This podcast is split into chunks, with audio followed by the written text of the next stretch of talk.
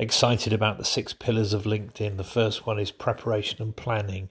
Then we've got positioning, then prospecting, participation, personalization, and perseverance and partnering. If you want to find out more about these, look at the link in the bio for six pillars.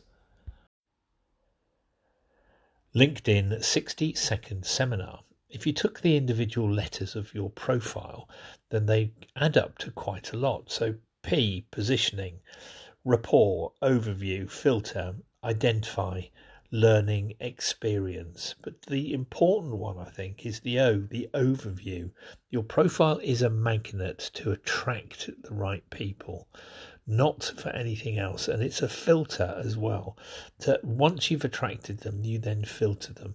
It's your chance to uh, for an audition for the gig. So you display your range, but don't reveal your repertoire. You want to create curiosity that allows a connection that goes to a conversation and then hopefully that conversation leads on to you becoming a customer of them or them of you so if i can be of any, help with your profile do let me know